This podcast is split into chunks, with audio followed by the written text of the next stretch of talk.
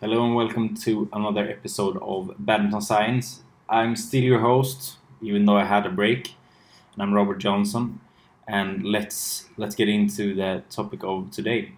So, first and foremost, this is the first. This is the official first episode of season two of Badminton Science. I had a break for I don't I actually don't know for how long, but like four or five weeks maybe because I was writing my essay for my sports science bachelor degree, which is finished and it's graded and it's it's complete, and it went well. Let me just say that.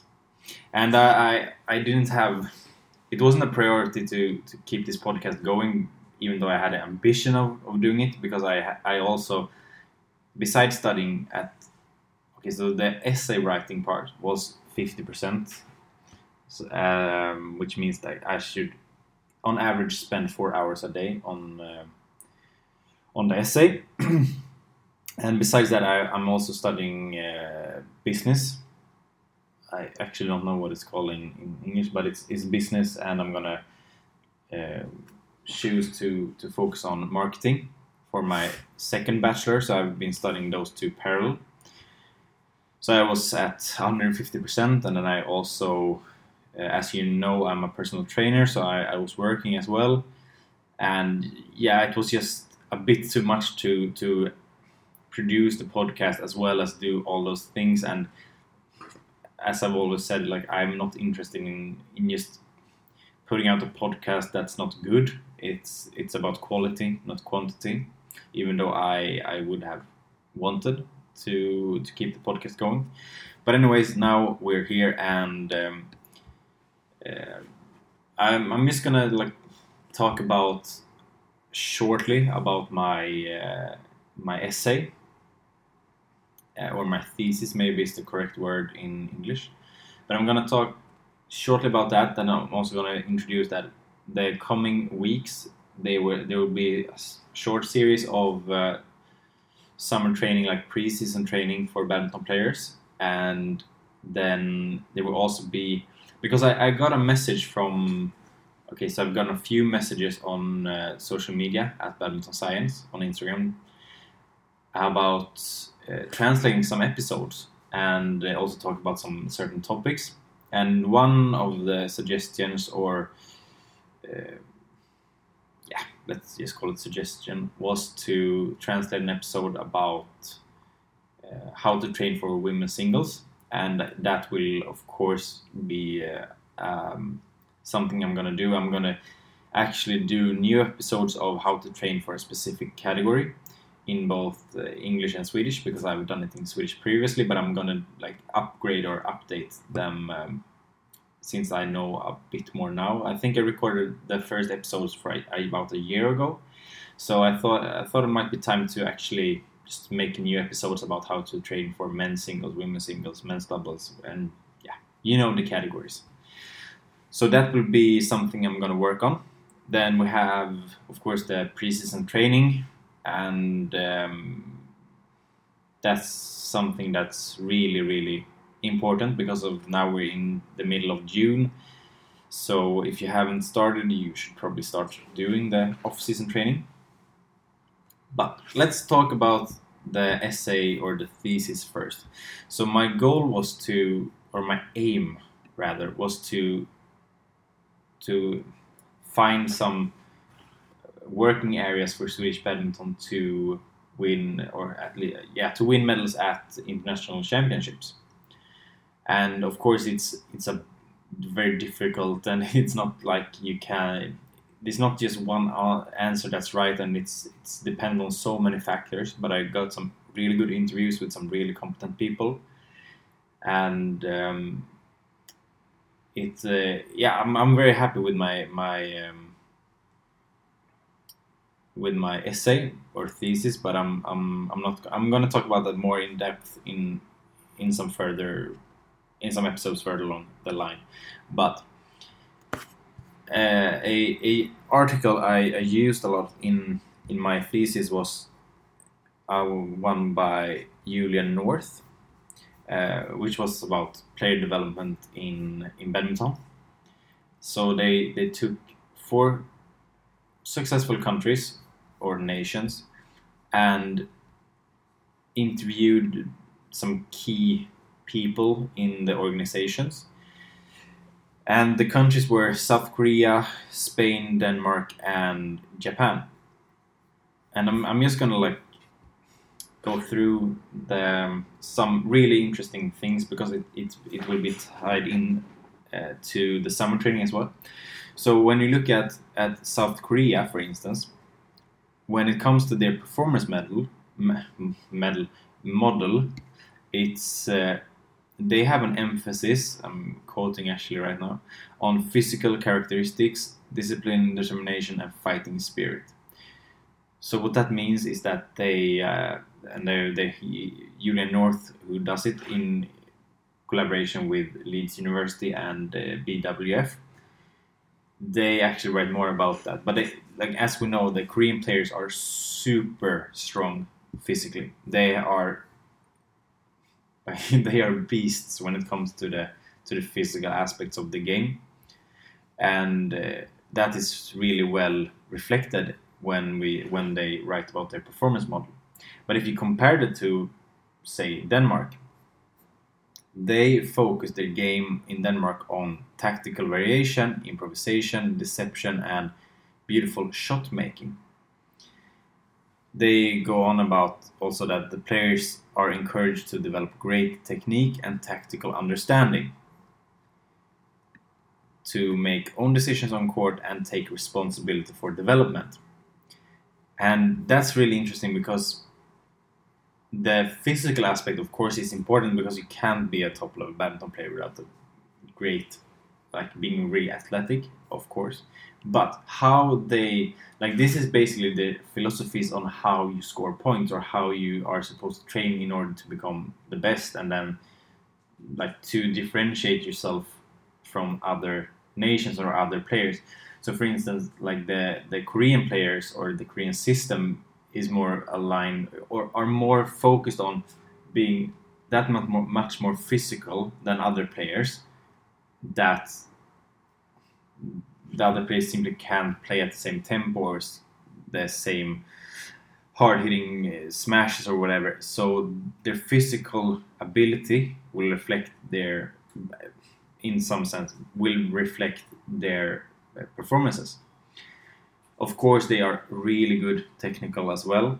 If you, at least if you look at um, like the the categories that are that they are most prolific in as of right now, which is of course women's singles, which is they are like An Se-young is so good right now, and she um, she's really really strong physical and mentally, and plays really disciplined and yeah she has the she's I think she's a, combination of, of the physical that we just talked about and the tactical and, and the technical aspects as well. So she is very well balanced, and I think that's why she is uh, as good as she is. Because if she if she was only just physical, then she wouldn't have the same success. It doesn't work like that. So because of her ability to to combine all those elements that's why she's the best right now. But if you look at the men's doubles players, they are so physically strong. Like they are, yeah, they don't, they just don't get tired.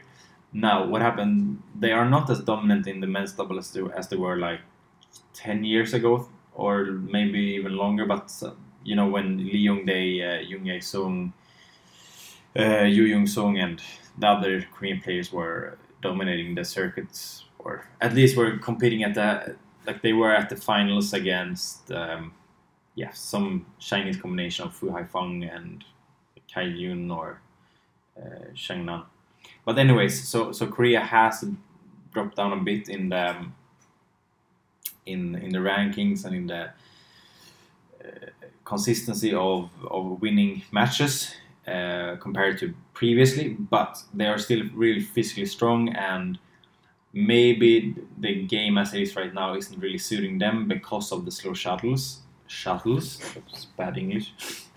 Uh, yeah, so because of the shuttles that are so slow in the tournament, the physical players like because of their they like to hit hard and and they like the fast flat game. I think they might have some troubles because of that.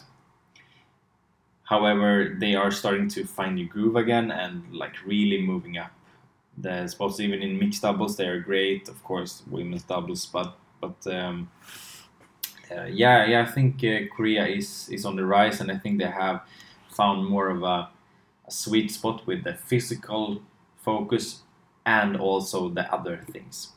So um, so yeah.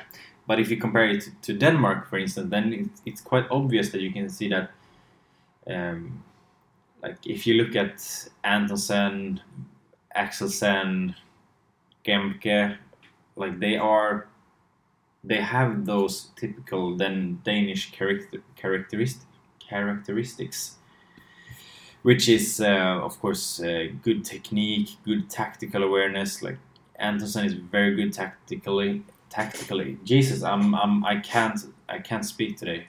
Um, we're back to normal, I guess. Because I, I always complain about some certain words that just come out wrong.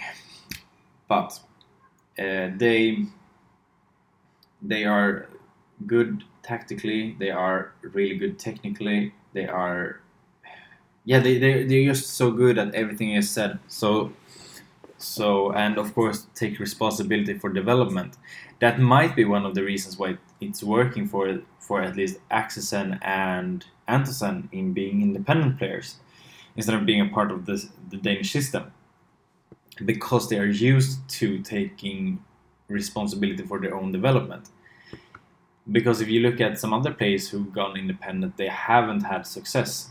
And um, of course it's like you can't just base it out of, two players of course. And when they went independent they were already very good. So you can't really t- make that conclusion. But it might be one of the factors to why they are still very good even though they've gone independent in like because if you compare to like Zii Jia he has had a much more difficult time in being consistent and uh, winning since he got independent. But yeah, I, I, guess that's that's also the the life of an athlete.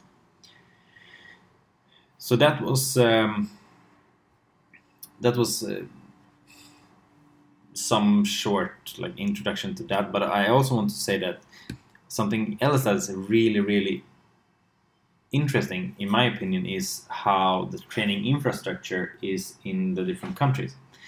So, for instance, in Indonesia, they have one national center, and like the the best countries and like basically every country who is in some sense like they, they have players in the top 100 or top 200 they have some sort of center, centralized training system. And uh, what's interesting about what they found from these four countries were that they are kind of different, besides that there are some centers. So, in Indonesia, they have one national center, but they have maybe over 500,000 clubs, and like that's a half a million clubs that's insane. So of course they can like really find talent. They like every of course every club is not a big club. It's not the best club but the fact that they have so many clubs speaks volume to how how many players they have and how big badminton is in Indonesia and also that there are just so many coaches and and um, and yeah. So so that's interesting. When you look at South Korea for instance, they have good facilities in schools and universities, but they have three national facilities for centralized programs, and that basically means they have three different centers centers for the top level players in the country. And for instance, in India, they have two. As I'm, I'm, I'm not Maybe it's just men's singles centers even now that I'm saying it out loud. No, no, I think there no there are two two, two big centers in India. India were not included in this uh, this article from Julian North and BWF, but if you look at Den- Denmark, they have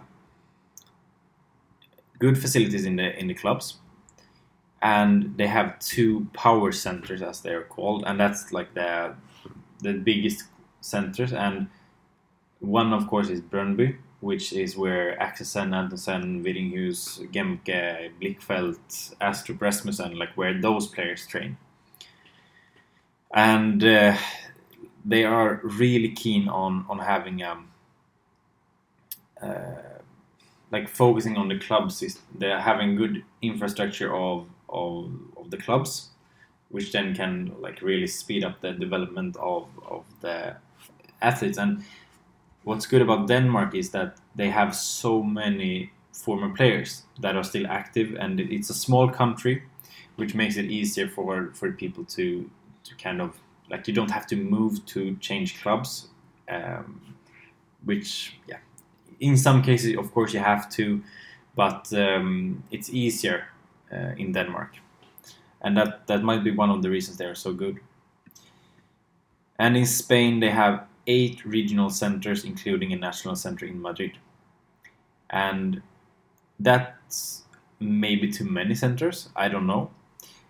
Um, it depends on like now they haven't specified how, what kind of centers it is, but I think uh, like the the key point here is that at least there is at least one national center, and um, that's um, that's uh, basically what you need to do. And sports science is included in in um, in every country here, and that might be like in Indonesia it's emerging, which means that it's not kind of finished yet. Maybe it is now.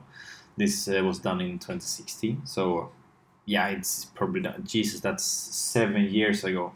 I'm getting old but uh, sports science is, is more and more and more a part of of um, of the of the sport. Yeah, so that's uh, yeah some small part of about that. Now for because the the next episode, as I said previously, are going to be about how to train in preseason or like the summer training where you don't have a lot of um, tournaments or a lot of practices with your club because it's usually closed during the summer, or at least it's um, it's less frequency in the training. So what should you do? And I'm not going to go into depth about that today. I'm just going to give you some tips for uh, what to do until the next episode where, where I will talk about it. And that is to to kind of think about okay, so what do you need to work on the most during the summer? What in order to be a better badminton player, what do you need to work on during the summer in order to be better at uh, the upcoming season? And i would recommend like even if you are like some things are always good uh, to improve as a badminton player. For instance your uh, jumping ability uh, that means like plyometrics which is um, yeah your ability to jump is very important for every badminton player and of course being able to get your heart rate down fast after some like long and intense points. Because if you're able to get your heart rate down fast you are more recovered for the next upcoming points. And that is always good. So so those are things that you always need to improve on. However for however for for some people it might be more important to work on on um, your max strength or flexibility, or it, it, it differs, of course, but there are certain things that badminton players always uh, need and can always improve upon. And I think there's jumping ability and your ability to recover from like it could be sprints, it could be like 15 seconds intervals or something, but just getting your heart rate down fast is one of those things. But you should you could also like just don't be scared to take a week off uh, or just like reduce your volume a lot. That's called a deload, and I strongly suggest it if you haven't, uh, like, if you didn't take it before the season sorry. Okay, so the season should have ended like two weeks ago. If you haven't taken two weeks off or like at least one week off, then maybe you should think about just taking some some rest days now in order to be ready. But let's say that you are you have to travel with your family or you have to do certain things during the summer, then what can you do that's that's uh, time efficient and that's that will improve your badminton skills or badminton knowledge during the the travel time.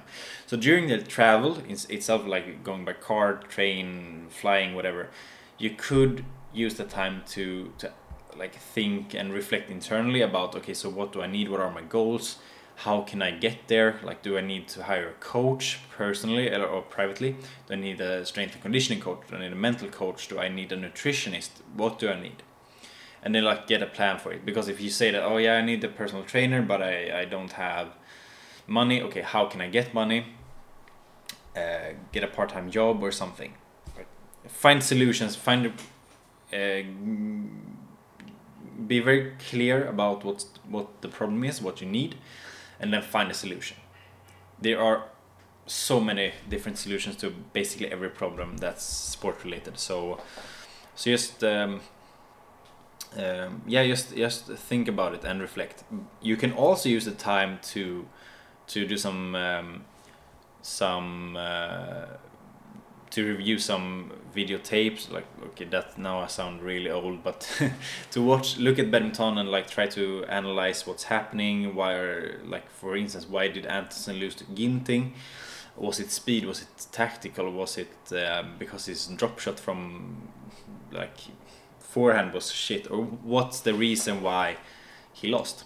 And don't but i would also recommend like don't listen to the commentators because they have like you're you're supposed to think for yourself. Because if you are dependent on the commentators and like you're yeah yeah I agree with Morten Frost. Of course I agree with Morten Frost. He's an expert.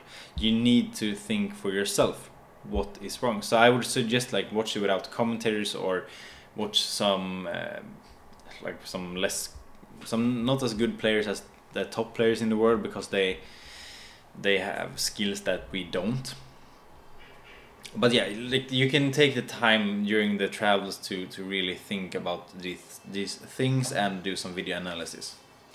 Now, when you get to let's say you go to your grandma and it's like a long way from home, so you don't have access to the gym, which means that you can't really work on your strength or something. You could like just stay active, go for some jogs, do some core, some push-ups, whatever. That's possible you could um, you could also work on your strength. This might be just actually running uh, for as a Jesus that Swedish word snuck into my to my vocabulary there. You could you could go for some longer runs. You could um, swim a lot. You could um, yeah you can work on plyometrics like jumping and or doing some really hard intervals, whatever it might be. Just stay active, have a plan, stay active, don't overdo it, enjoy your vacation, but yeah, you get my point. Um, yes. Okay, so in the next episode, I will talk a lot more about what to do and what not to do and give some more specific examples and, and things like that. I will also record some episodes about how to train for the different categories because it it's um, it goes quite hand in hand. I, I would say the preseason training with how uh, what are the demands for like women singles and how could you like structure your preseason training to to facilitate that or how to improve upon the general characteristics of women singles. Now, this uh, was a bit longer than I expected, but um, yeah, thank you for listening again. It's so nice to be back and keep listening. Follow me on Instagram at Badminton Science, and um, yeah, let's uh, let's talk next week about preseason training for badminton players. Thank you so much for listening. Have a great week. Bye.